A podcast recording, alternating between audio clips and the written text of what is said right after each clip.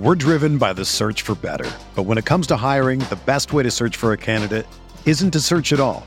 Don't search match with Indeed. Indeed is your matching and hiring platform with over 350 million global monthly visitors, according to Indeed data, and a matching engine that helps you find quality candidates fast. Ditch the busy work. Use Indeed for scheduling, screening, and messaging so you can connect with candidates faster. Leveraging over 140 million qualifications and preferences every day, Indeed's matching engine is constantly learning from your preferences, so the more you use Indeed, the better it gets. Join more than 3.5 million businesses worldwide that use Indeed to hire great talent fast. And listeners of this show will get a $75 sponsored job credit to get your jobs more visibility at Indeed.com slash BlueWire. Just go to Indeed.com slash BlueWire right now and support our show by saying that you heard about Indeed on this podcast. That's Indeed.com slash BlueWire. Terms and conditions apply. Need to hire? You need Indeed. Welcome, everybody. We are the Pettiest Bills podcast. I'm not bright enough for all of that. Drew Gator. Because I thrive off negativity, it's just more hackery from a charlatan and a carpetbagger. the Rockpile Report. Oh, my blood pressure's rising. He gave him Coors at banquet beers out of spite. the pettiest, hardest drinking Bills podcast. I'll go to hell and back just to prove a point.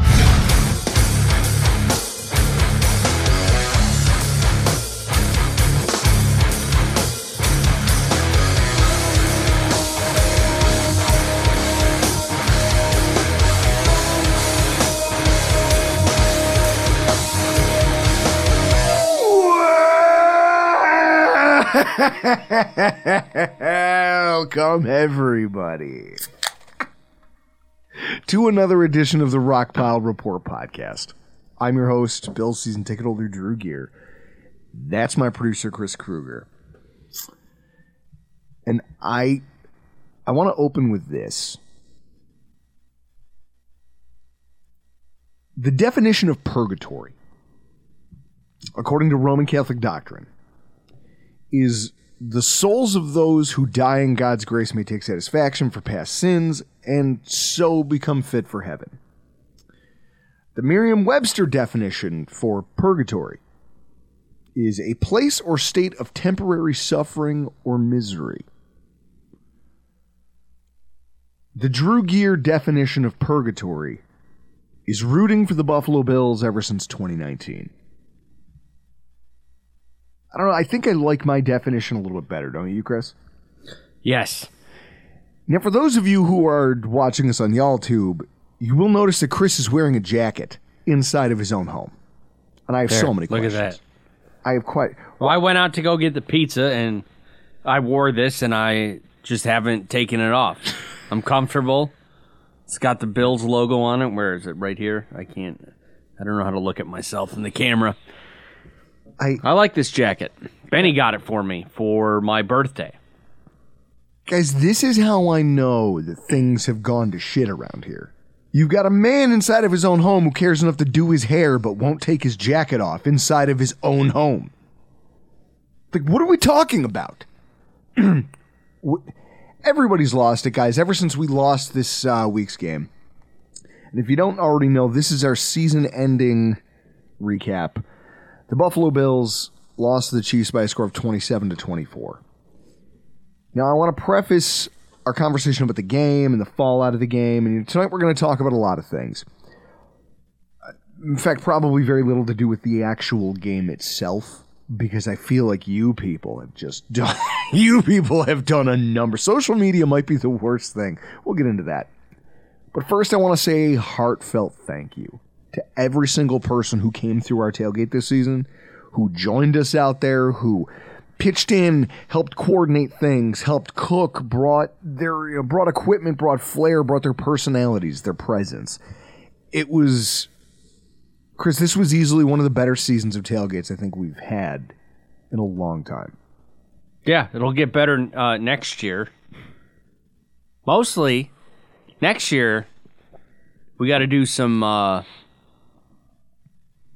business on the back end for but we're gonna have a fifth seat Yeah. for the season. The guy next to us, Dan Kimball, is dropping from three seats to two seats, and we're gonna pick that shit right up. It's uh it was a it was a We season, can just give it away to fans next year. they figure- want want to see if these tweets really come from your mouth. if they come from a place of real real inner darkness. Yeah, real rage. So everybody who came, like th- thank you. And thank you to everybody who showed up on Sunday. It was it was a great day. It was a cold day. It was a long day. I was kind of happy I got there before everybody else. I was kind of happy I was the first person there because You beat Zach. Yep. And it gave me a moment to really just think about things and really kind of put everything into perspective. And it was, I'm, I'm happy that I got to have at least that moment. And then as people started arriving, just the, the conversations and the, the, the day that we got to have. Um, so thank you. First of all, I'll raise a frosty Montucky to everybody who, everybody who joined us on Sunday and everybody who's joined us this season. So Sunday night, my wife looks at me as I'm now just like a bear just foraging through the fridge for something to stuff in my face and soak up some of the booze uh, that I chose to subject myself to after the game. And she just looked at me and asked the question. She wasn't being snarky. She wasn't mad. It was it was almost like it was a real question she was asking me when she said, "Why can't the Bills ever just get outclassed? Why do they have to make elimination hurt so damn much?"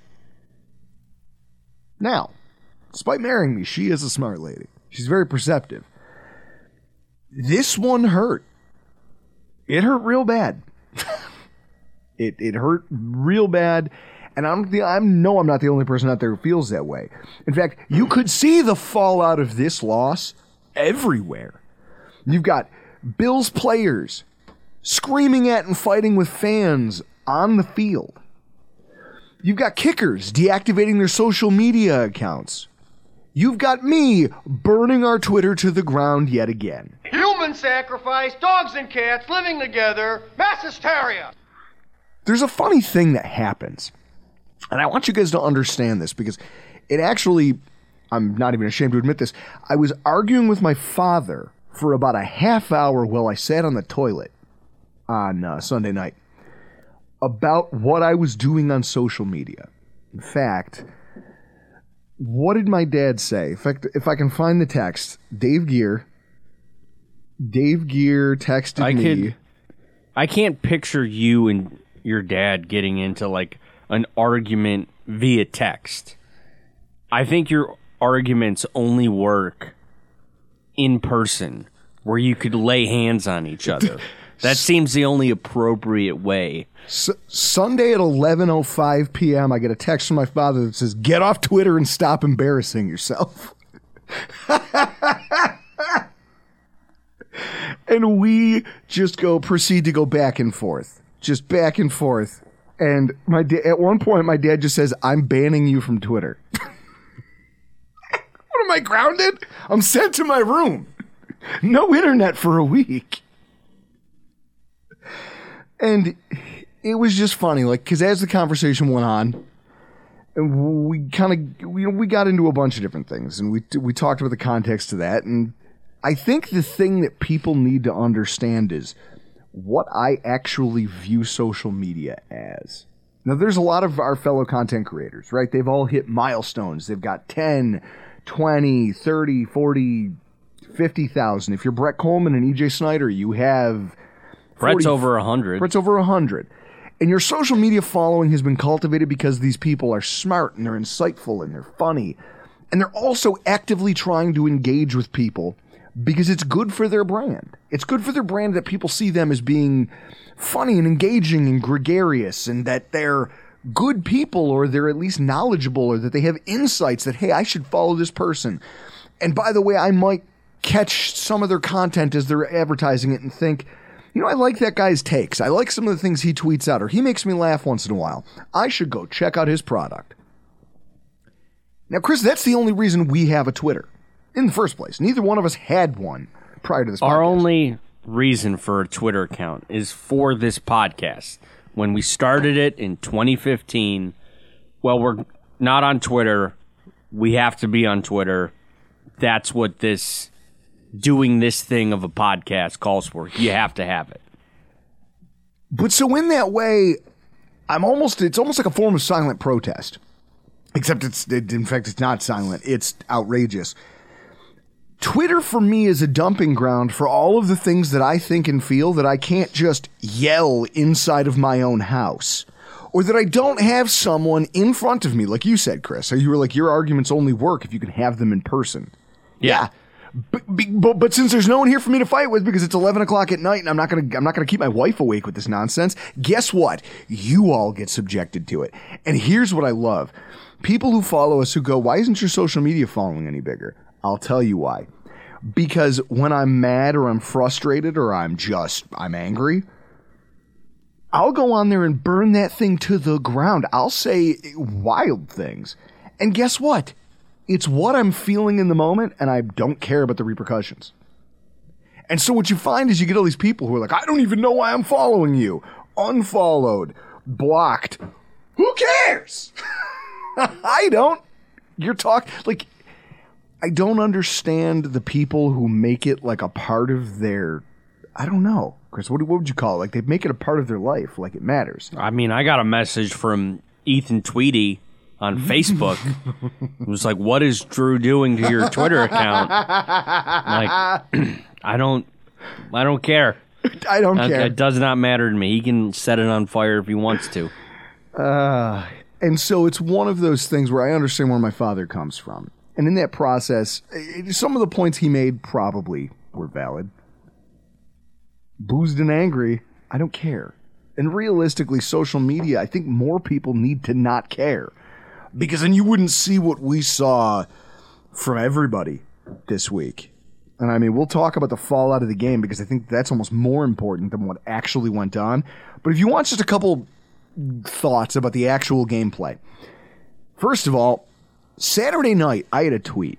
Chris, it's in our bookmarks. If you want to throw that up there, I just I packed the truck, and then I came in and I watched the end of the Green Bay San Francisco game, and I watched the way that Green Bay's kicker just absolutely hosed his team at the end of the game when they counted on him. And I remember hearing and remember looking when I was arguing with somebody about s- special team stats and Tyler Bass earlier in the year that his kicking statistics weren't much better than Green Bay's kicker. And Green Bay's kicker is talked about as being one of the worst in football. Tyler Bass got an extension and everybody remembers when he was good. Nobody remember like they're not giving him credit for how bad he's been and how unre- I shouldn't say bad because bad's this just calling someone bad is like I don't know. It it's not nuanced enough. He's too inconsistent, and he's he's not getting credit for his inconsistencies here down the stretch by most people, most fans. So I see this happen, and I send out a tweet that just now this is Saturday night at like eleven o'clock at night, and I tweet out that if the Bills put the game in the hands of Tyler Bass, he will screw us the same way Green Bay's kicker just did. And people were mad. People were angry with me. People thought I was, what are you drunk right now? And I was like, well, probably. I mean, I was sipping moonshine as I was packing a truck, but this is a sober thought. And then it happened. Now, I wish it hadn't. But it's one of those things where I say to myself, here's a guy like I'm old enough to remember watching Mike Vanderjagt be one of the most reliable kickers in all in the entire NFL. Until he wasn't. And then one moment, all it took was a missed field goal in a playoff game, and he was never the same kicker again. He could never get it. He, kickers are a lot like NHL goalies in that way. There's a headspace that you have to be in, and if you're not in it, you're just out. Once you are, your mechanics fail you. Your sense of just just everything that you do, your timing, your rhythm, your communication with your partners in this kicking operation, everything goes south. And even if it's only off by a few inches, you you more than most players play a game of inches. And an inch or two on your approach that's off, an inch or two where you step too far into the ball, you kick the ground a little bit sooner than you should. You it's all of these things Like it's such a nuanced position. And I don't think Tyler Bass gets credit for being as poor as he's been. And so in that way, you watch this happen and at one but you know, at first, drunk and angry, I felt vindicated and I went and rubbed it in everybody's face. Now, with that said, anybody who sends death threats to a football player over a game, you're just an idiot. Like I'm not gonna, I'm not gonna go full Pat Moran here and undress everybody verbally. But what I will say is, like, you should, like, Chris, you know me. I've, I wish ill will on people all the time. Yeah.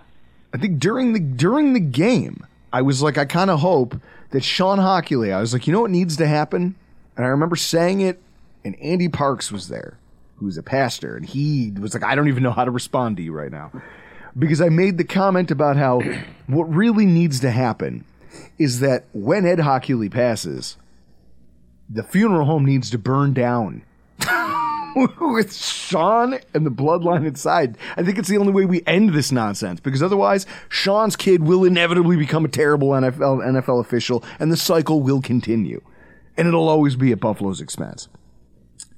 With that said, I say this in the heat of the moment, and then I step back and go, okay, that's a wild thing to say out loud and put into the ether, but it's so bombastic that Chris, who's actually taking me seriously at that point? Well, no one should take you seriously to begin with. This is fair. But I think I've cultivated that, right? Like people should just know. Oh, Drew's saying that, but he's not actually calling for a structure fire that kills an entire bloodline. I mean, I would hope so. so I just like this is people losing their minds, but in the same time, like the people who are angry, like you, some of you took it too far, but I understand the frustration. This is a guy that we give a long term contract to, who is now here, and got a lot of money tied up in him, and all of a sudden he's got the yips. Now what? Like, what's the thing about best laid plans? We have to now question whether Tyler Bass is going to work. We also have to question whether this highly invested def- in defensive line is truly going to matter when we play the best talent the NFL has to offer. Just like the last time we lost to Kansas City in the divisional round, we had zero sacks, and Oliver had 10 one on one matchups with Joe Thuney. Zero pressures. Von Miller, two pressures, no sacks, and one tackle. Tim Settle didn't record a single statistic despite 26% of the snaps being played. Like at a certain point, we have to question. Like, this is all well and good when you're playing in the regular season against decent football teams. Whenever this D line goes up against the best, it's like to a man, they all just wilt. And I don't know how you change that. Chris, do you have any answers? How, like, what do you do when you know that the players that you're looking at have talent, right? You know Ed Oliver has had a great year. And the, this performance here in this playoff game doesn't make our investment in him a mistake. But at the same time, how do you excuse another disappearing act from everyone? What do you, how do you even defend it? how about this? How about we spend money in a way to beat the Chiefs the way the Chiefs beat us? Let's get some offensive talent.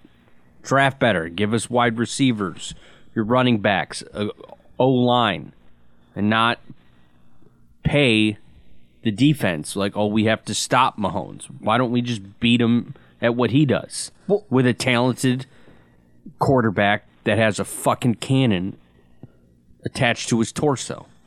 Now, it's funny you say that because that's another thing I've got here on my list. Lack of defensive execution can only mean one thing more offense.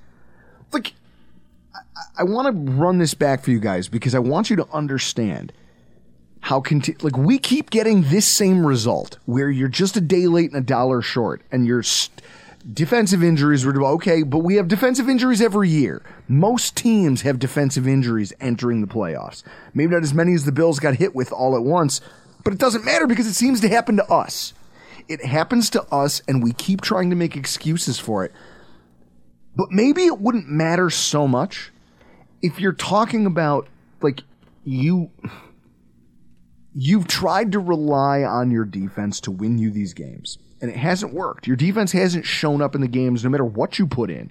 You know, in 20 to 2021 when we lost in the 13 seconds game. We went out and signed D tackles and pass rushers and all of these things and none of it mattered. We still lost that game. It was by again by a hair, but you lost it because your offense couldn't score more points than your opponent. You look at how you've invested during this time period since Sean McDermott and Brandon Beane have been here. Your top four in safety spending this season, top five in defensive line spending, ninth in cornerback spending. I mean, Baltimore is eighth and Miami is sixth. First, or five first round picks, all on defense. 10 picks in the top 90, all in your defense over the course of the last, we'll call it since 20, what, like 2017? So six years. And for all of that, the question becomes what do we have to show for it? You can tell me how great Tre White is. I'm not going to fight you on that. Ed Oliver, not a bad pick. Tremaine Edmunds was a great player and he got rewarded in free agency because of it. How close to getting us to a Super Bowl have any one of these individual defensive selections been, Chris? Haven't gotten there. Have any of them shown up and made a splash play in one of these games that mattered? No. Nope. Not a one. And so you can, and there's a multitude of reasons for that, but the fact is you keep investing in the thing that isn't going to win you the game. The thing that could have won you the game is having more reliable hands, more speed, better blocking. There's a million ways that you could, there's a million ways you could orchestrate that. But realistically, we as a franchise can't keep doing this and expect a better result because we're feeding the one side of the ball that I'm sorry, but you have a defensive minded head coach. He should be able to scheme, and he did scheme with backups. In fact, if anything, this game makes the case that he got this far with a decimated defense and it was this close the margin of victory. Put the pieces in place on the other side of the football so that we don't have to tell this story over and over and over again. Get me more. Everyone goes, well, we got Dalton Kincaid. More. I'm that meme of the guy from uh, Kylo Ren from Star Wars. More! I need more of it. I don't care because I'm tired of being three points short. I am sick and tired of a defense that will allow 27 and our offense can only score 24. I'm tired of it. We're all exhausted. And you keep telling me that this is going to be the thing that makes a difference. Meanwhile, I watch you go out there and play a three point game against the Kansas City Chiefs with all your glaring mistakes from a coordination standpoint, from an execution standpoint. You were in a three point football game with mediocre talent because of injuries, but mediocre talent nonetheless. And then you're going to sit here and tell me that side of the ball needs more? That's flawed. At best, it's flawed thinking. At worst, it's malfeasance. And it's just really irritating to me. And then just the coordination stuff, like Dorian Williams seeing six snaps. My favorite Siran Neal getting three snaps in the game, even though he has a history of covering Travis Kelce before for us when Matt Milano was out of games. Like he's done that before. He's a much better athlete than than Klein. Knowing that you were going to need that, you chose not to, and instead you got us beaten like a drum. It, that's your fault. You won't like you're so rigid as a as a coordinator and as a coach that you will not separate yourself from these rules that well only a linebacker can call the plays. A linebacker who was on the street 2 weeks ago. He gets the green dot, but you don't think that you can get a guy like okay, we're going to play Siran Neal in the box and we're going to have him call the plays. You couldn't trust it to a Taron Johnson but you're so in love with the idea that it has to be a middle linebacker and you're so rigid and inflexible in this way that you doomed the roster by putting an inferior athlete out there in the first place in a game where you got by Pittsburgh because they don't have any elite tight ends. Knowing that they were going to pick on Klein, you did it anyway. That's your fault, Sean McDermott. You walked headfirst into that and you didn't have to. Also, fake punt A fake punt. When I see fake punts, they're usually done by crappy collegiate teams who are getting blown out by Alabama or by, you know, Oregon or you know, who are some of the other powerhouse teams in college football. You know, I expect Rutgers to call a fake punt when they're playing Ohio State. I don't expect it from the Buffalo Bills on their own side of the field in an AFC divisional round game. Like that right there just reeks of desperation. And what's worse is then you hear our friend Reid Ferguson tell the media that it was called in from the sideline. That wasn't the original plan. The plan was to punt, and then they go, "Hey guys, let's let's fake it." What are you doing? That tells me you don't have a plan. Now, whether that got called in from the coordinator, from the head coach, I don't care. Somebody has to answer for that because that's wild. Chris, if you're going to go for it on fourth down, wouldn't you rather just have Josh out there? Yeah, I would. uh Wouldn't mind seeing them just go for it, but I don't mind the idea of a fake punt.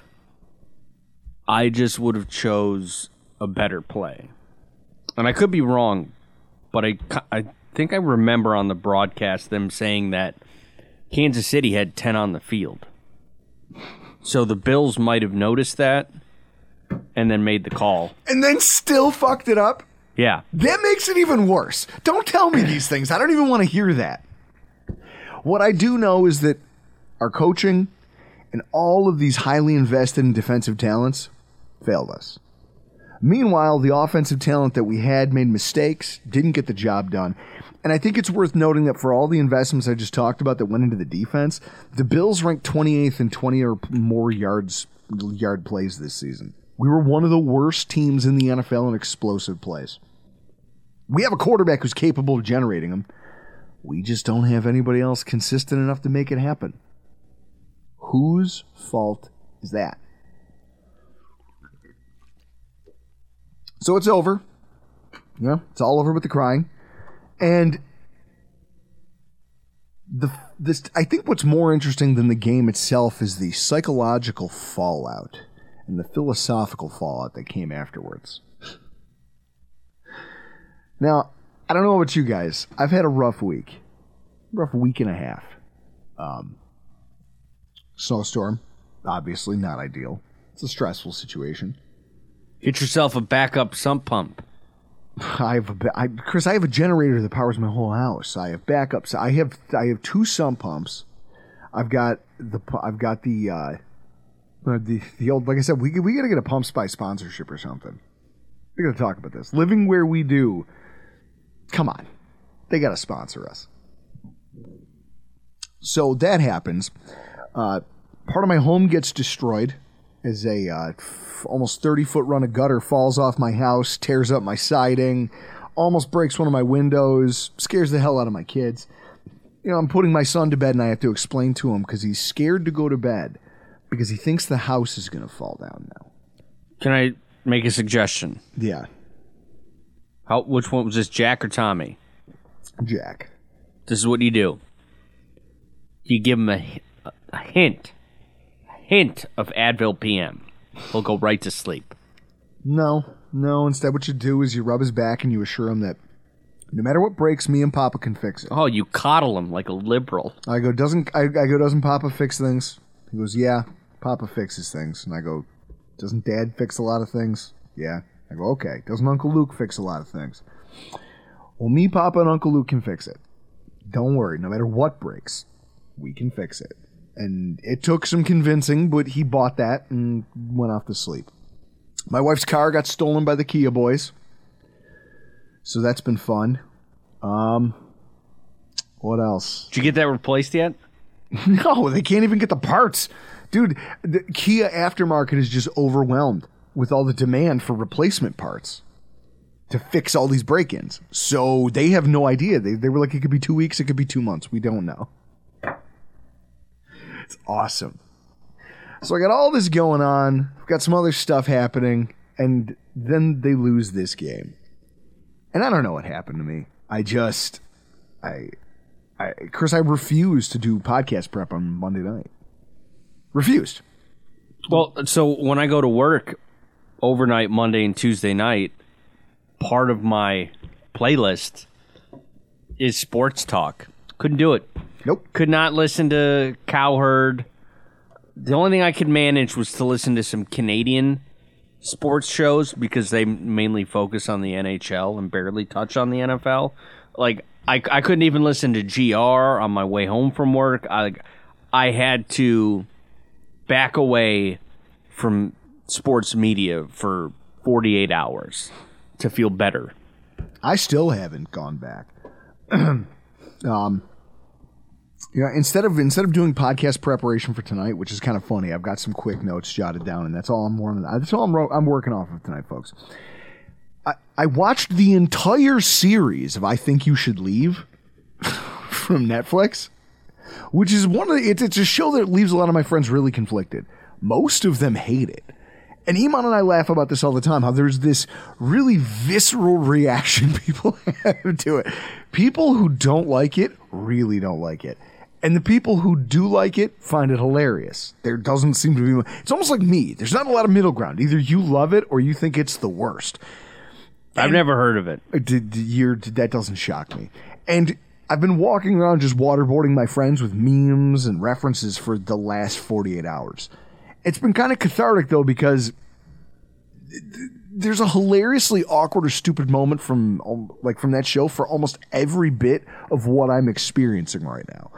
Like there's a skit about this uh, so a movie that they're making called Detective Crashmore. And the, it's a cheesy action cop film and the guy's supposed to be played by Santa. And there's a part where the guy goes, "Oh, we better be ca- Crashmore. We we be, you know better be on the lookout." And the old guy goes, "I don't even care if I die. Everything has sucked lately." And I just it's one of the it's like two on the nose. Like that's the thing about this comedy is it's two on the nose, but that's what makes it funny. And that that gif I've been sending it to everyone. I don't even care. Everything has sucked lately. Iman the other day hit me with he goes the whole team to Tyler Bass, and it's just Tim Robinson leaning in going, Now you're in more trouble than me, unfortunately. because Tyler Bass does become the whipping boy. Like it, it's great. It's been again cathartic. That's what we're all seeking is catharsis here. Especially those of you out there, like our fan base is burning, Chris. Like things are on fire. I usually make fun of Dolphins fans for being incredibly hyperbolic, but man, is our fan base chewing their way through it right now. There are people, very smart people, yards per pass. You know, there, there's you know the, Eric. Eric Turner from Cover One, Anthony Proaska. d- d- people who do film, right? The film guys, who for some reason are still out here entertaining full scale debates on, well, on that final play, if you look, Josh Allen gets his leg nudged, and, you know, it would have made sense to throw the ball to Diggs, but also this throw to Shakir, they've done it multiple times this year and it worked, and blah, blah, blah, blah, blah.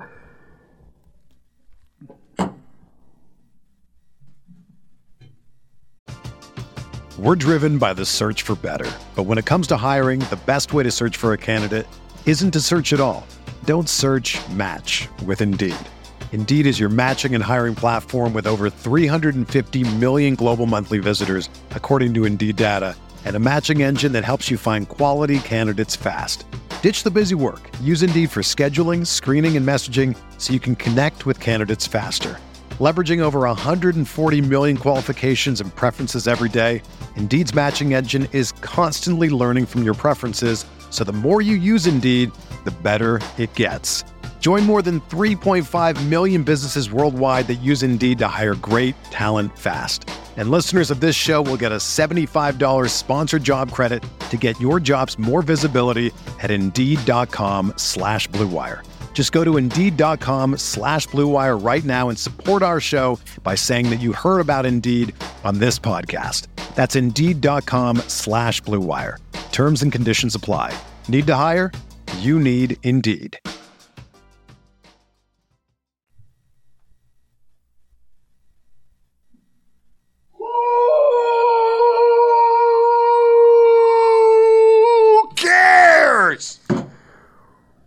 Why are we still debating this? It doesn't matter. None of it matters. I, I, Chris, unless you have a DeLorean sitting around that you haven't used yet to go back in time and kill Hitler, and you can go back and tell Josh, hey, don't throw that ball. Wait for. De- you shouldn't even be thinking about this anymore. It's over. It happened. To spend hours dissecting this stuff, it's got to be bad for your mental health, right? Yeah. Like it's, it's like there's I I get it. Like God, they they used to have those guys who walked around in Rome like the uh, I don't know what they'd call themselves, but they whipped themselves whenever they had impure thoughts, like the religious zealots. Like that's what you're doing. You're you're you're literally flogging yourselves, just walking around, torturing yourselves about the fine details, and and this is where film study has always escaped me. I'll watch a, a, handful of good plays. I understand a lot about the X's and O's of football. I understand blocking. I understand concepts. But realistically, I don't know what you gain from dissecting a car crash like this game. Does it make you feel better? Like, Chris, if someone breaks down for you the way that, like, okay, perfect example Travis Kelce's long touchdown catch. Taron Johnson was too slow to cover the flat, so Rasul Douglas didn't carry with Kelce. Now, I don't know whose fault it is. I don't know if Douglas made the wrong read. I don't know if he just saw that Johnson was slow to get to the flat and didn't want to give up his guy wide open for a first down, so he didn't pick up Kelce. It doesn't matter because Kelce ran untouched into the end zone for a touchdown. It doesn't, like, why doesn't mean a, a damn thing to me. All I know is it happened and it's disgusting. It's heartbreaking. I'm sick about it. And I don't want to look at it anymore. it's, it's like the people who watch those pimple popper shows. Do you know how wildly popular those are online, Chris? Yes. Like the people who watch people's zits get popped or blackheads get removed or or the people who watch plastic surgery taking place. It's gross. There's nothing to be gained from this, and yet you sickos seem to get a weird sense of satisfaction about it, which I'm willing to let everybody have whatever gives them their kicks. I had Jessica do one on my back last week. Did you want me to videotape it and send it to you? I'll do that the next time that uh, I have like a back sit. I need Jessica to pop it. We'll get a tripod. Maybe we'll just come down here in the studio and use a three camera setup for a pop pimple, and then uh, I would rather I'll send it to you. I would rather watch that on an on just a loop for a half hour than rewatch any of that football game. I can say that with with a clear conscience. And then like you just look at what's happened since then. Like Bills fans and Dolphins fans are fighting online. I go, "Why? This? We're still doing this?" You're arguing with a group of people who their team is awful like their team is in a worse place than we are in terms of their construction, the money they've spent, the the future upshot for their team. Why are you even entertaining these conversations? I'm smart enough to know not to argue with stupid people. And yet you're out here doing it. Smart people again, intelligent people are out here having discourse about this nonsense. Oh, they're being mean. Who cares? The world is mean. I'm mean all the time. I'm mean to people with no provocation. I do it because I think it's funny. They're doing it because they think it's funny. I almost appreciate some of their humor because it's, again, it's all about seeking catharsis. There's a reason I love Don Rickles because it's mean humor. I have thoroughly enjoyed some of the Dolphins jokes that I've seen made at our expense like the one where they showed Chris. Remember in the uh, training facility in the indoor practice field where they put the Lombardi Trophy between the uprights, Yeah. and our friend uh, Joey from uh, the inches, Yes. the fourth and inches, Vero Delfino. moved it wide right. Yeah. It's just like you know what? I appreciate that. You're still a jerk off, but I like that. That made me laugh. I saw something on Instagram. I sent it to Kyle Washington. It was uh, somebody took the scene from Back to the Future where he is in in 1950. He just got back to 1955 and uh, wakes up and then goes down to his mom as his mom as a teenager for dinner, and then uh, his grandfather wheels the TV in so they could watch Jackie Gleason. You know, remember that scene? And he's like, "Oh, I've, I've seen this before." And somebody imposed the Tyler Bass miss kick on the TV, and he was like, "I've seen this before." Yeah. Yes, we have. We saw it in 1990. See, that's quality. And if you can't laugh at that, then it means you're not trying. You're still trying to live in purgatory. That's what you're doing. Now, I think the strangest thing to come out of this, strangest one, is the national media narrative coming out against Josh Allen and the fallout of this. This conversation about how, well, first of all, wins, depending on who you ask, are or are not a quarterback stat. Now, we know someone who vehemently would tell you that they are not. Yep. It's funny that we're the only people, like, we're some of the only people on earth who know what he looks like. Yeah. I can't wait to do this karaoke thing where he just looks like a guy from one of those, uh, like those criminal TV shows where he's just in the dark Yeah. or with a bag over his head. Yeah, we could do that. I can't figure. I, I don't know which one's funnier. We got to work it out with Bruce. But so this is what I love. This conversation that started out with like, "Oh, well, Josh Allen sucks because look at who he's beaten in the playoffs and look at who he hasn't." And they go in five wins. Josh Allen has managed to beat Philip Rivers, who was forty at the time, Tyler Huntley, because Lamar Jackson got injured, even though that was later in the game. I get what they're trying to do. They're cherry picking. But Tyler injured Lamar Jackson, who also threw a red zone interception in that game before they lost. Mac Jones, Skylar Thompson, and Mason Rudolph. Not exactly a who's who of NFL quarterbacks, right? Correct. And in his five losses, it was Deshaun Watson and the Houston Texans and the NFL refs who decided to kick off return wasn't actually returned for a touchdown. Um, Patrick Mahomes three times, and Joe Burrow. So now everybody's turning on Josh Allen, saying, "Well, see, this proves that he's not a playoff performer." And I say to myself, more than anything, I think that that's a Sean McDermott tweet, and here's why. Remember what I said about all those defensive investments and a lack of being able to coordinate them into playoff success? In their last four playoff eliminations, these are the statistics, right? Just the Chiefs and the Bengals game. These are Sean McDermott's defensive statistics.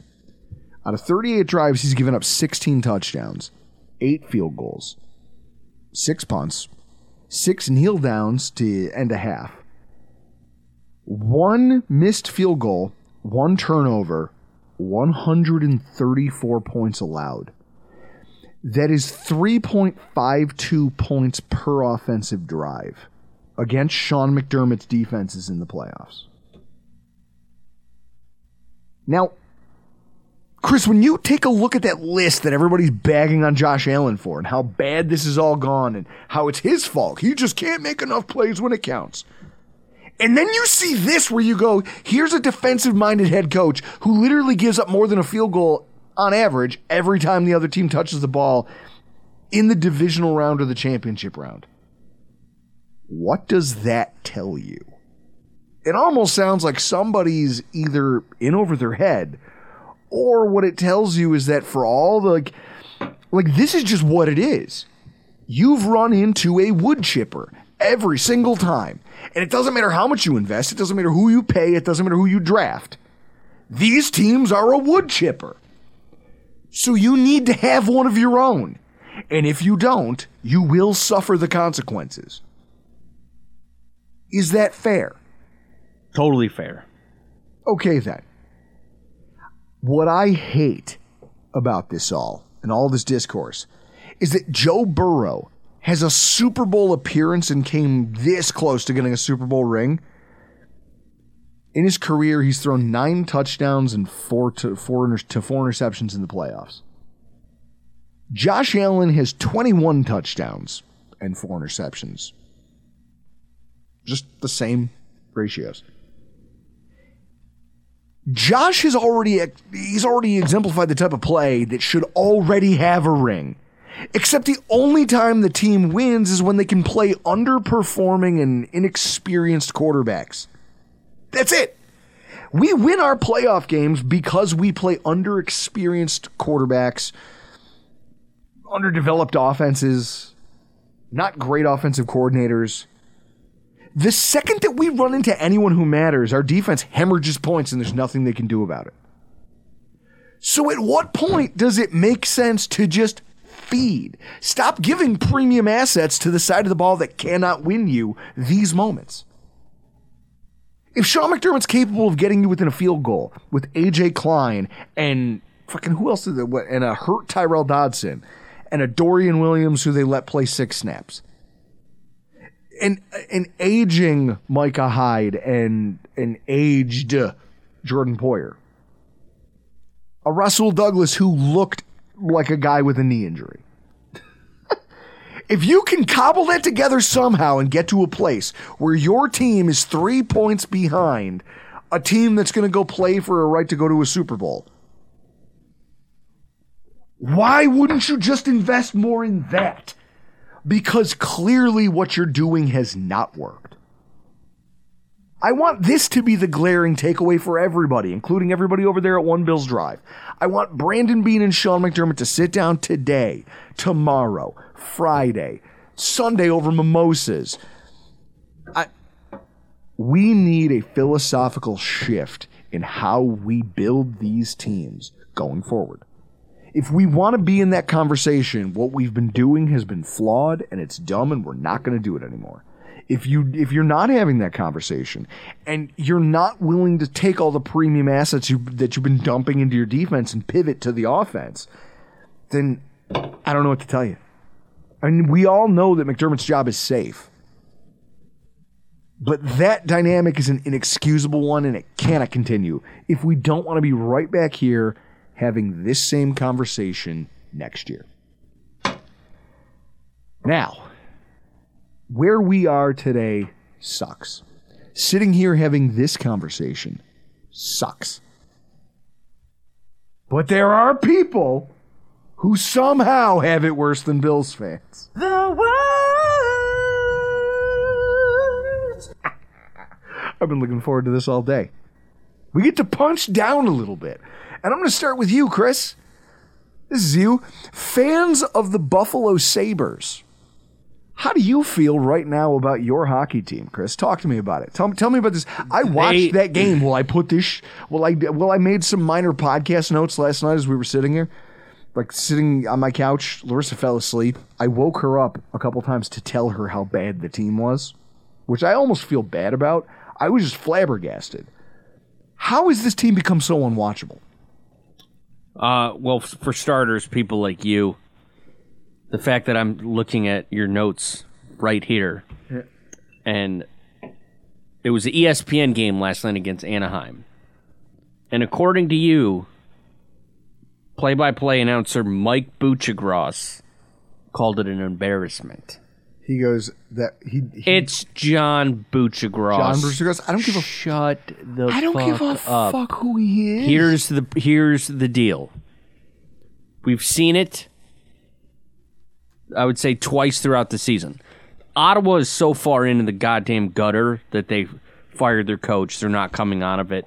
They also have a new. They also have Ottawa's got a new owner, so they're this year they're reworking their entire hockey department to how the owner wants it. Then you have Edmonton, who has Draisaitl for one more year, and McDavid, I think, for two more years. Now, if you guys don't watch hockey, think of it as like Mahomes and Kelce in their prime on the same team. They started so far in the gutter, they were worse than San Jose to start the year. And they fired their coach after a year and a half. They had the guy a year and a half, shitty start, you're gone. Who do they bring in? Kris Knoblauch, who coached Connor McDavid in juniors. So you're bringing in McDavid's junior coach in a hopes that you can re-sign him in two years. You know how it's gone for Edmonton right now? Hmm. They're on a 14 game win streak right now. The Islanders are a shade out of the playoffs, And Lou Lamoriello, I don't fucking like this. Lane Lambert, get out of here. Brings in Patrick Roy. I didn't get to watch the. I watched your game last night against uh, Las Vegas. They didn't play that well. They played a lot better apparently in its first game against Dallas. Vancouver, awful year last year. Didn't do much work in the offseason. I think they brought in like, you know, one or two depth guys. They didn't make a whole lot of changes to their top six, but they did bring in Rick Tocchet. Vancouver is one of the best teams in the Western Conference right now. Buffalo has all of this fucking talent, first round picks, Owen Power, Dahlin, Cozens, Jeff Skinner. The list goes on with how many first round picks we have. If this management team can sack the fuck up and can Granato, because it's clear that he's lost the team. The team doesn't believe in what he's selling. Get me a. I need an asshole behind that Sabres bench. We lost right before Christmas. One of the worst teams in the league, Columbus Blue Jackets. We lost nine to four.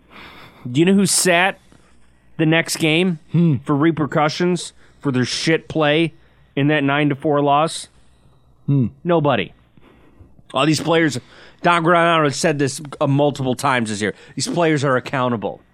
The fuck they are because you're not sitting them. They're walking all over you. We need to fire Don Granato and we need to get fucking asshole in here. I'm talking somebody like a give me a uh, Bob Boughner, I uh, Craig Berube. Bruce, I don't think Bruce Boudreau. I don't think he's the guy. I think he's too nice. No, I said Craig Berube. I know, but I'm talking about Bruce Boudreau. No, fuck that guy. He's old as shit. It's like getting Biden to coach your hockey team.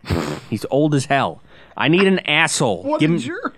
Give me a give me a former player that had the reputation of being a tough guy and hard on their players. You want a Dan Campbell type? I, I yeah, I need somebody who's going to hold the players accountable when they don't adhere to the structure that you're supposed to play with.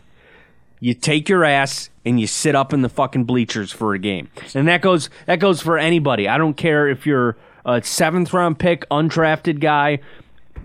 If you listen to Chad or Anthony, they probably tell you Owen Power should have taken a couple of seats this year because he he plays soft like puppy shit. Dude's six six. Let me fucking hit somebody for fuck's sakes. I said that I went to one game not that long ago where I saw him. It was the uh, loss to Vancouver, and I was like, "Oh, Owen Powers had a guy. Power had a guy. He towers over this dude, but he won't throw a punch." And they're pushing and shoving, but it was. I mean, he might as well have been hitting him with his purse. Like, what the fuck, dude? You're six six. Get in there and make some hay. Jesus Christ! Well, you're big for. We joked that it's like uh, it's like we used to call one of our friends big for no reason.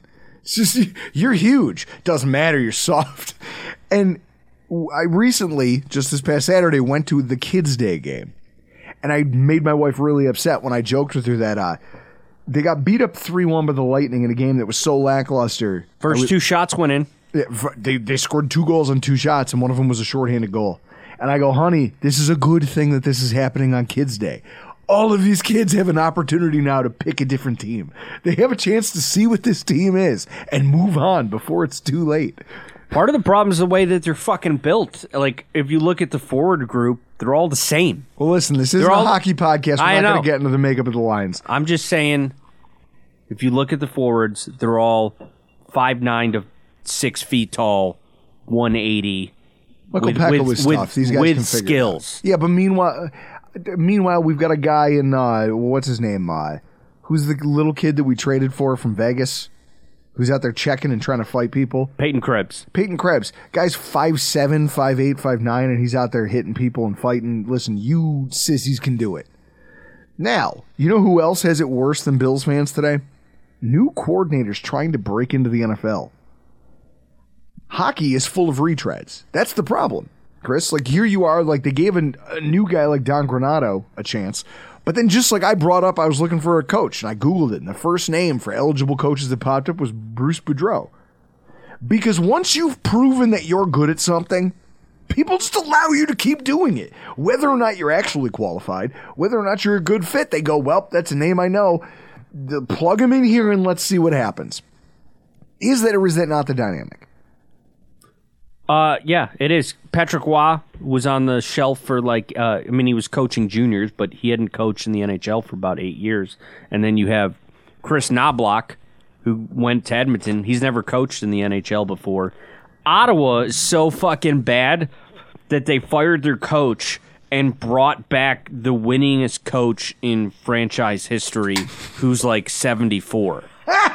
and brought in their best, arguably their most beloved player, Daniel Alfredsson. Daniel Alfred. Alfie came back to be an associate coach. So at the season's end, Jacques Martin is out as head coach because he's, you know, but what I say. They don't want to see a guy die on the bench. yeah, what, what I, yeah, what I say, or it's like Joe Biden. This is another Joe Biden as an NHL coach situation, and it's like, is he grooming Alfie to be the next head coach? I mean, retreads are the way to go in the NHL. But so that that that idea, it, first of all, it rarely ever works in the NHL. Second of all, it's why I feel bad for this next group of schmucks. Think about the idea, like think about the careers of Josh McDaniels and Matt Nagy. Both of them were highly thought of offensive minds who both got cracks. And Josh McDaniels was a head coach twice. Are we shocked that it didn't go well? anyone shocked that it didn't work? Like, disastrously, these guys fell on their faces as head coaches. But because they were coordinators who got promoted to head coach, it's like somehow they're in the club and now they get to just hang around forever. And no matter where they go, they'll have a coordinating job somewhere. Someone will go, I need an O- I need an OC. Mine just got hired by, you know, if you're the Lions, they'll go, Nah, my coordinator just got hired away by the uh, as a head coach. Who knows where? Dad, I could do worse than McDaniel, and they'll bring him in.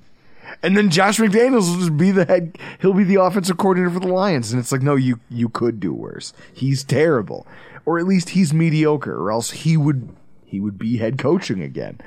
It's it's like you just get passed around in this cycle. Once you've once you've made that jump you get your card punched and now you can just you're in the club and they can never throw you out. You just get bounced around from team to team to team. I think of guys like vance joseph. I think of guys like todd bowles.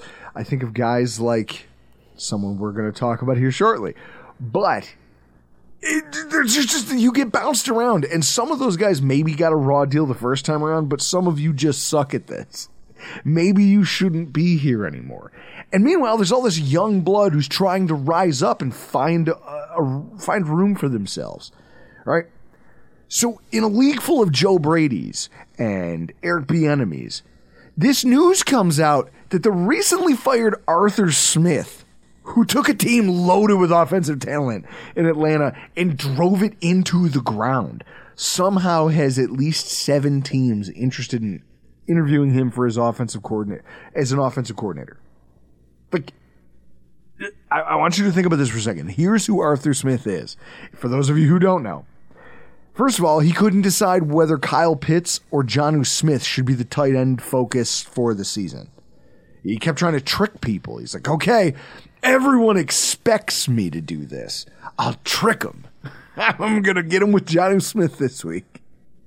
He decided that Bijan Robinson was talented enough to be a top 10 pick. He was talented enough to, I think he, he's like a top 10 for snap percentage for running backs, but never in the red zone. It's almost like the Falcons used to use Julio Jones. Julio Jones was a great fantasy player. Always, always fucked you.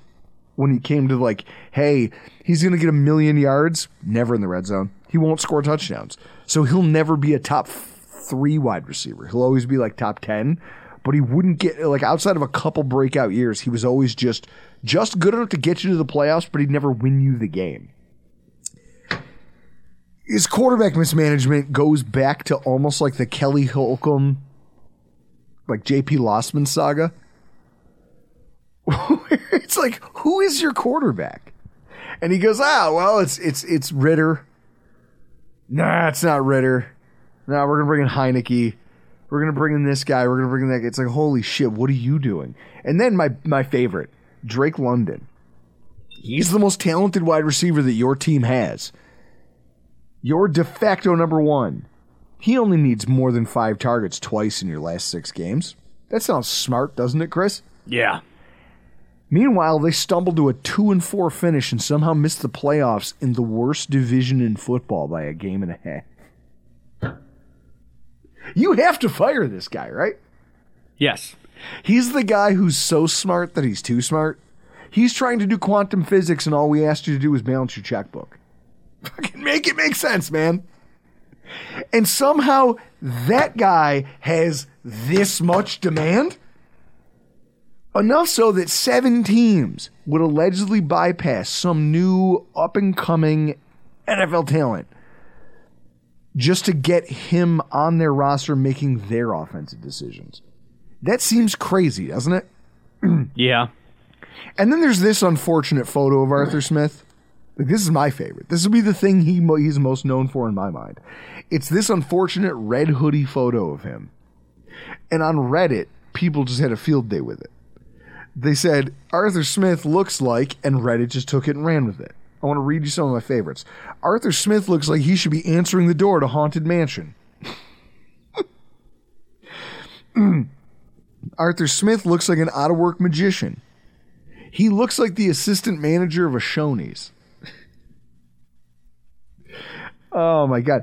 Someone called him Thickless Cage.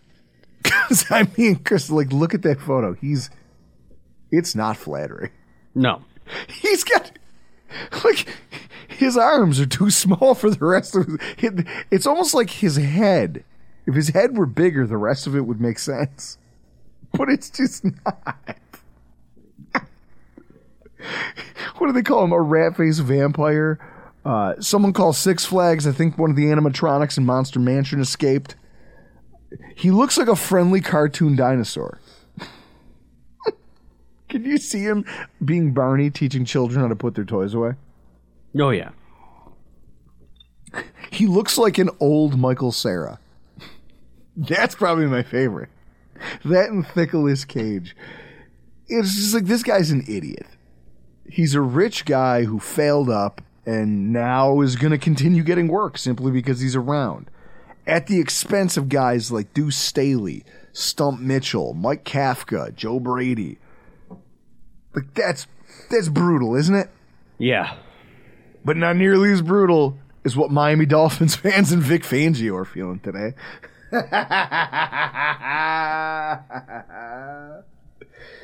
when Vic Fangio was hired, Chris, I was told by a lot of smart people on the internet that this is why. This was the reason that the Dolphins were going to take the division. This was it. You know, here we are making fun of retreads that were sure to fail. How about Vic Fangio? What is his career? Can you give that a Goog? Where has he, like, go to, just put in Vic Fangio Pro Football Reference. Let's see everywhere he's been. I mean, he was a coach. He was a coach of the Broncos. Coach of the Broncos, and Josh Allen kicked his ass then, too. it has to sting. It has to sting. So here's a guy who was championed as the reason that my like this is finally Miami's time. We brought in Vic Fangio. We traded for another cornerback. His familiarity with three four defenses with great cornerback play. This is going to be the dynamic that makes it happen this year. Our offense is peaking at the right time. The division has got to be ours. Let's see here, Chris. How many years in the NFL? He started where? 23 years. Started in Carolina. So starting in Carolina in 1995 as a defensive coordinator. How many years as a head coach? Three. How many different teams has he coached for? Well, just head coach is Denver. No, no, no. But I mean As a defensive coordinator. coordinator, Car- uh, Carolina, Indianapolis, Houston, San Francisco, Chicago, and Miami. So this is a guy who's been shuffled around a ton. And he gets signed, right? And they go, Miami baby, this is it. This is this is the reason why we're to be good. only to have the three time division winning Buffalo Bills throttle you not once, but twice on defense. Chris, like, what do you what do you make of this? Like Fangio just uh, that, that they mutually parted ways. I mean, well, I've never, I've never heard a coordinator get talked about like Fangio got talked about in the offseason, what he's going to do for Miami's defense. There was, I think it was Jevon Holland. Oh, who tweeted kick rocks? Yeah, tweeted, uh, yeah, a video of himself ki- actually kicking rocks and put it on his Instagram story. But uh, So he must have not liked. no, So, so it's clear that he was not well liked. But it is hilarious that like he was the reason that they were going to surpass the Buffalo Bills, and after one season of not only having it, like like uh, look at this, Drew Rosenhaus says that it was not a unanimous positive relationship between now former DC Vic Fangio and the players. No shit. They hated you because the players know that you're dumb as hell. I just wonder how this even started. How did he get here, Chris? Like we talk about retreads. What, because he's so experienced, he must just fit in here? That's how the Bills ended up with Rick Dennison. yep. Oh, he's got experience. He must be good at this. And then you watch that Denver game and there's three wide receivers all running into each other. And you go, oh no, this guy's a clown. and there goes Vic Fangio with that stupid hat. And he said a lot of dumb shit about the Bills too. It was hilarious. Like I remember him talking about Josh Allen. They were like, "Oh, you know what? What do you think about Josh Allen and these big plays he's capable of?" He goes, "Well, you know, you can't just can't be home run throws all the time. At some point, you got to make good. You, you got to make reasonable plays too, and we'll be there. Will ya? Where were you when he was carving you up for two straight it's amazing. Hmm. The best part might be since we're talking about retreads and just all of his nonsense. You know who's you know who they're lining up already for the new DC job? Who's that? Brandon Staley. Brandon Staley. Chris, do me a favor. Pro football, in fact, I'll do it. Pro football reference, Chargers. I mean, the guy might be a better coordinator than a head coach. I mean, we've said that about uh, our former head coach Wade Phillips from the ni- like. He is a terrible head coach, but the dude is a fantastic coordinator. And I mean, I only know of Brandon Staley being around for what the Rams coordinator job is. It is that not the only one that he's held? Is Rams defensive coordinator? So we really don't know what he is really as a defensive coordinator since he's only held that job for a couple of years. Okay. So here's what I know. When you look at Staley having held the head coaching job as a defensive guy like Sean McDermott out there in the West Coast, um, points per game allowed this year was actually his lowest 20.4. Otherwise, he's 23 point to 23 points a game, 27.9 in 2021, 24 in 2020 like there's just a lot here to unpack. Like this for being a defensive head coach, you've never been able to get your points per game down to a reasonable level. And you still lost a shitload of football games. And so now you're coming to a Miami team that has hurt players and problems with their like like I don't know. Like you your defense has always been hurt so maybe that's the thing. Everyone goes oh like wasn't that the knock on the chargers all the time was that their defense was always banged up? Well, their defense has always sucked, not banged up. I mean injuries didn't help No. but it is funny thinking about the fact that you brought him to miami where the defense is always banged up welcome to the afc brandon staley i can't wait until the next time we get to play the dolphins chris we've been at this for too long. I've been having way too much fun trashing other people. Realistically, the Buffalo Bills season is over. If you want to go ahead and give your final thoughts about this game, I will. I, whoa, whoa. I got to give one more. oh, you got to. All right. People have it worse. I got to give this up. I was. I for.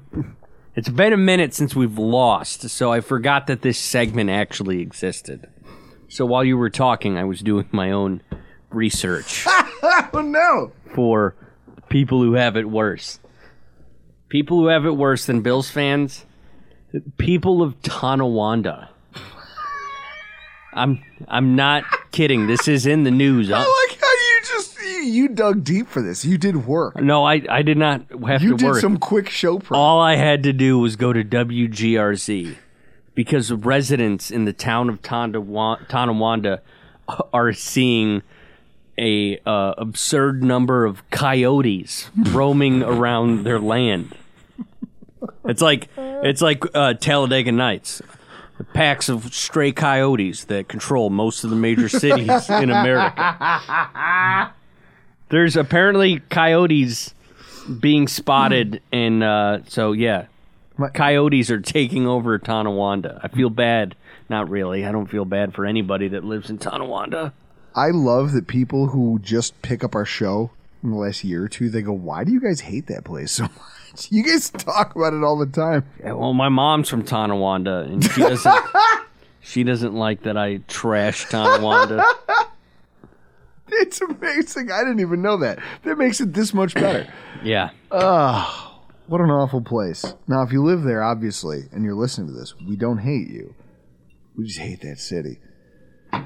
Chris, if you have any parting thoughts as we close this show, just about this week and about this game, why don't you hit them with hit me with them? Uh, I will use the uh, allotted time. What do you have over there? One beer. I have one beer and I have what was a glass of one hundred Well, this- 122 proof uh, uncut Blue Note.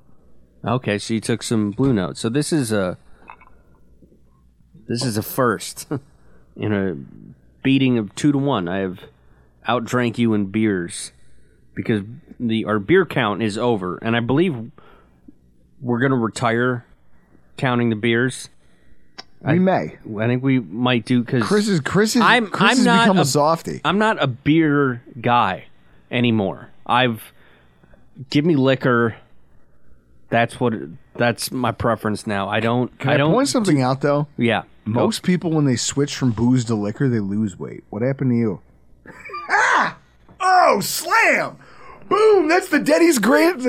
That's the Denny's Grand Slam. Welcome. All right, that's cool. Uh, for those that want to know what I have over here on the board, the beer count. Everyone sucked.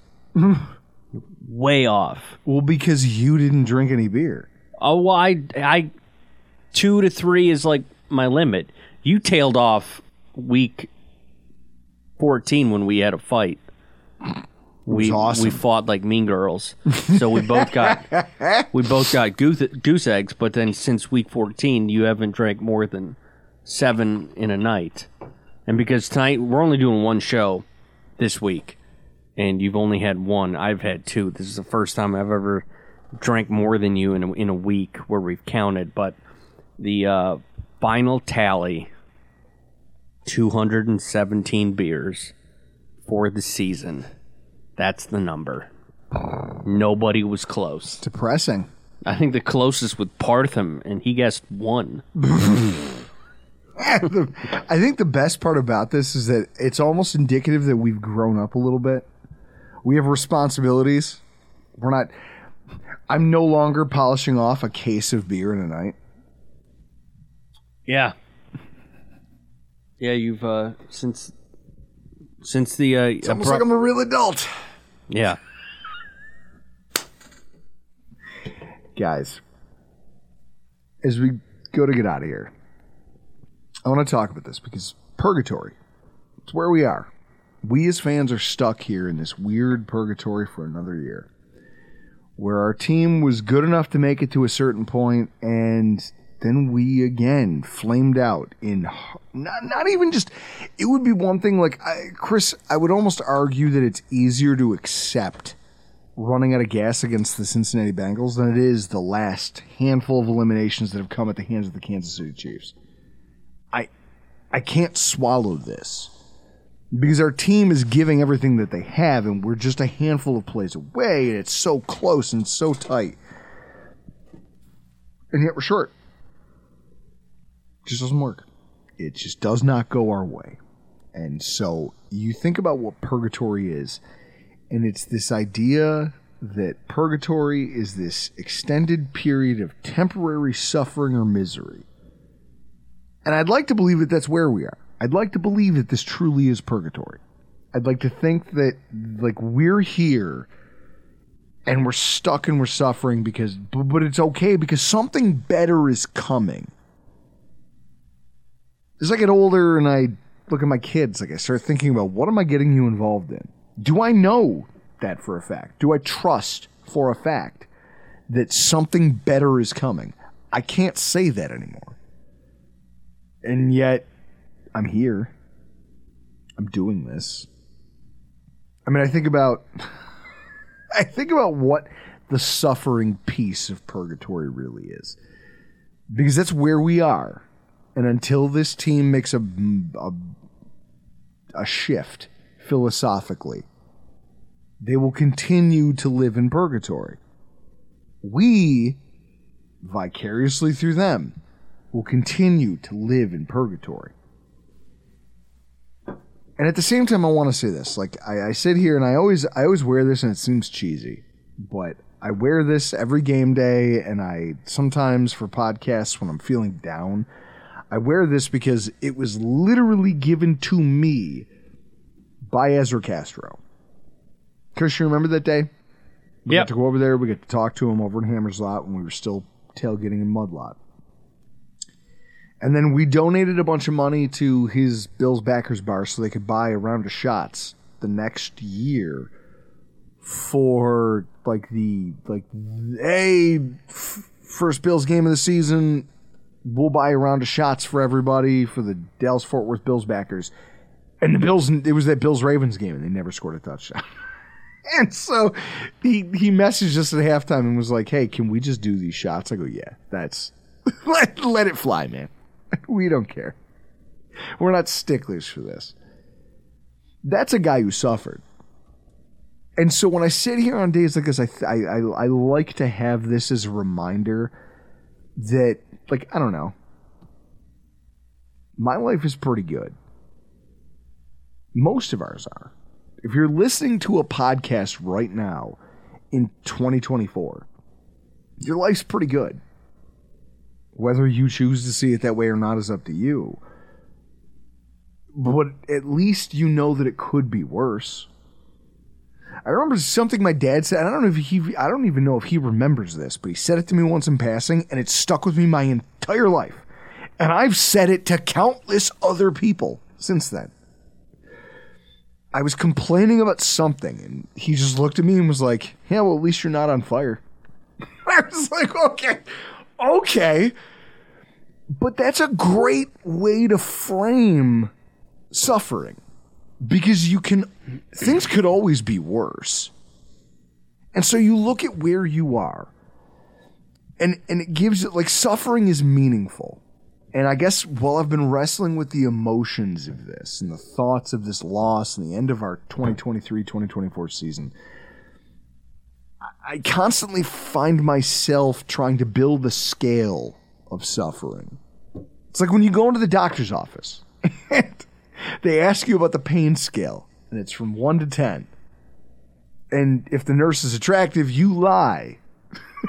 you lie and you go, well, it's a, it's a six, but I'm going to tell you it's a three because there's something broken about me and I just can't. Like, I would rather have a permanent limp than admit to an attractive woman that I'm suffering. Tough guy heaven. I don't know why. I don't know why. I'll, I'll, I'll risk a permanent limp when it gets cold out rather than appearing weak in front of a lady. So, like we all live in this weird space where we're trying to figure out like okay this hurts. But on what scale? Because i've seen people who've raged and screamed and thrashed and said that they're done and they've quit and they've dropped tickets and they've i mean we're benefiting from a little bit of it chris with that fifth ticket Yep. realistically, there, there- there's a thing that I there's two ways, there two trains of thought that I take. First of all, I'm a nihilist by nature. I look at this and I go, nothing matters. So realistically, nothing can hurt me because none of this matters. I'm also a narcissist, which means I'm the center of the earth. Like, I'm the center of everything, and everything revolves around me, or at least my interests are the only interests that matter, and I don't really give any gravity to things that rotate around that. This team might be one of the few things, one of the few exceptions to that.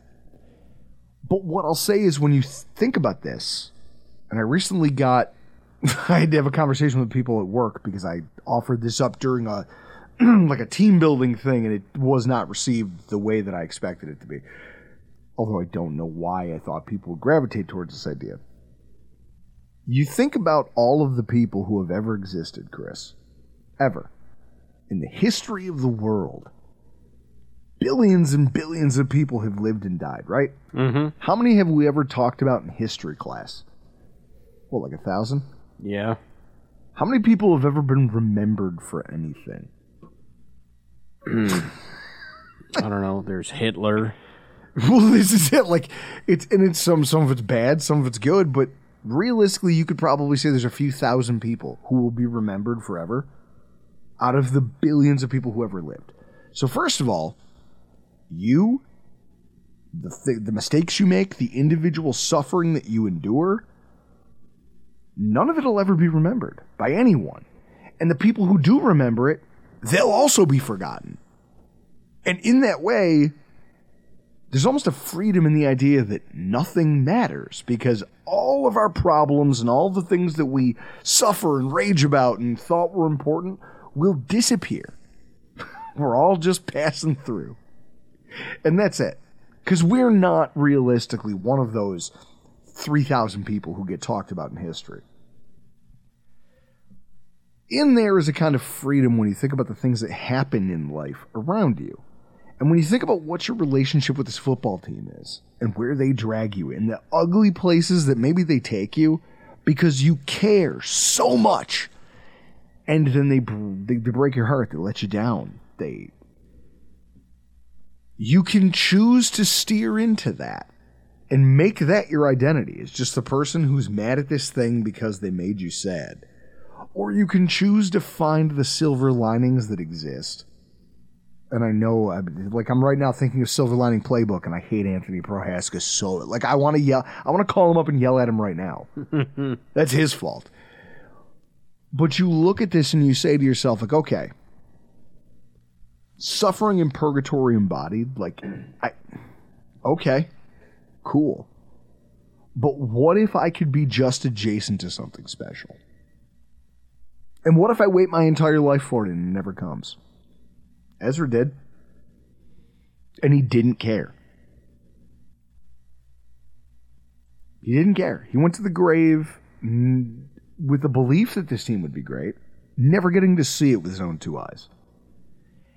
And that has always stuck with me. And so, in that way, again, you rage and you thrash and you find your catharsis in what this football team and what this sport does to you and what fandom does to you. And it really is like the Marv Levy speech. I'm going to lay down and I'm going to bleed a while. And then I'll rise and I'll fight again. because I'm lucky enough to get to do that. And as long as I have the ability, I'll always be here. and that's that's the bottom line. And the crazy thing is that I know that you people listening to this, if you're here right now, listening to this, you're watching it on YouTube, you're following our content, whether you like it or not, you're wired like me. It's why we're friends. It's why we get along. It's why when we meet each other, it feels so natural. Guys, I love you. And for as much as I hate the way this season ended, I'm not going anywhere. Neither are you. Neither are we. And it just sucks that we have to end the season this way. So we'll sit here and we'll have our off-season discourse and we'll talk about what else the team can do and we'll cover the pivots and we'll talk about Yeah, Nate Geary's going to be here next week. guys it's going to be fun. I've got some surprises for that show. If you guys want to tune in you watch the video version of that show. I promise you you will not be disappointed. We're going to have nate geary in studio last week for our 2023-2024 season recap. We're going to give out superlatives. We're going to talk about outstanding performances. We're going to talk about Dalton Kincaid takes. we're going to talk about a lot of things. It's going to be a lot of fun because ultimately that's what this is right this is escapism about escapism this is a way for us to enjoy each other's company and enjoy a sport to another degree that isn't of itself an escape from my wife's car being stolen and my house falling apart in the middle of a generational snowstorm. This is what we're doing here. That's what this entire thing is about. I refuse to lose perspective on that. So, for as crazy as I am, I'm hoping most of you will follow me in that way. Guys, I love you. Thank you for everything this season. But for tonight, we got to get the hell out of here. I'm Drew Gear. That's Chris Kruger. This has been your Rockpile Report.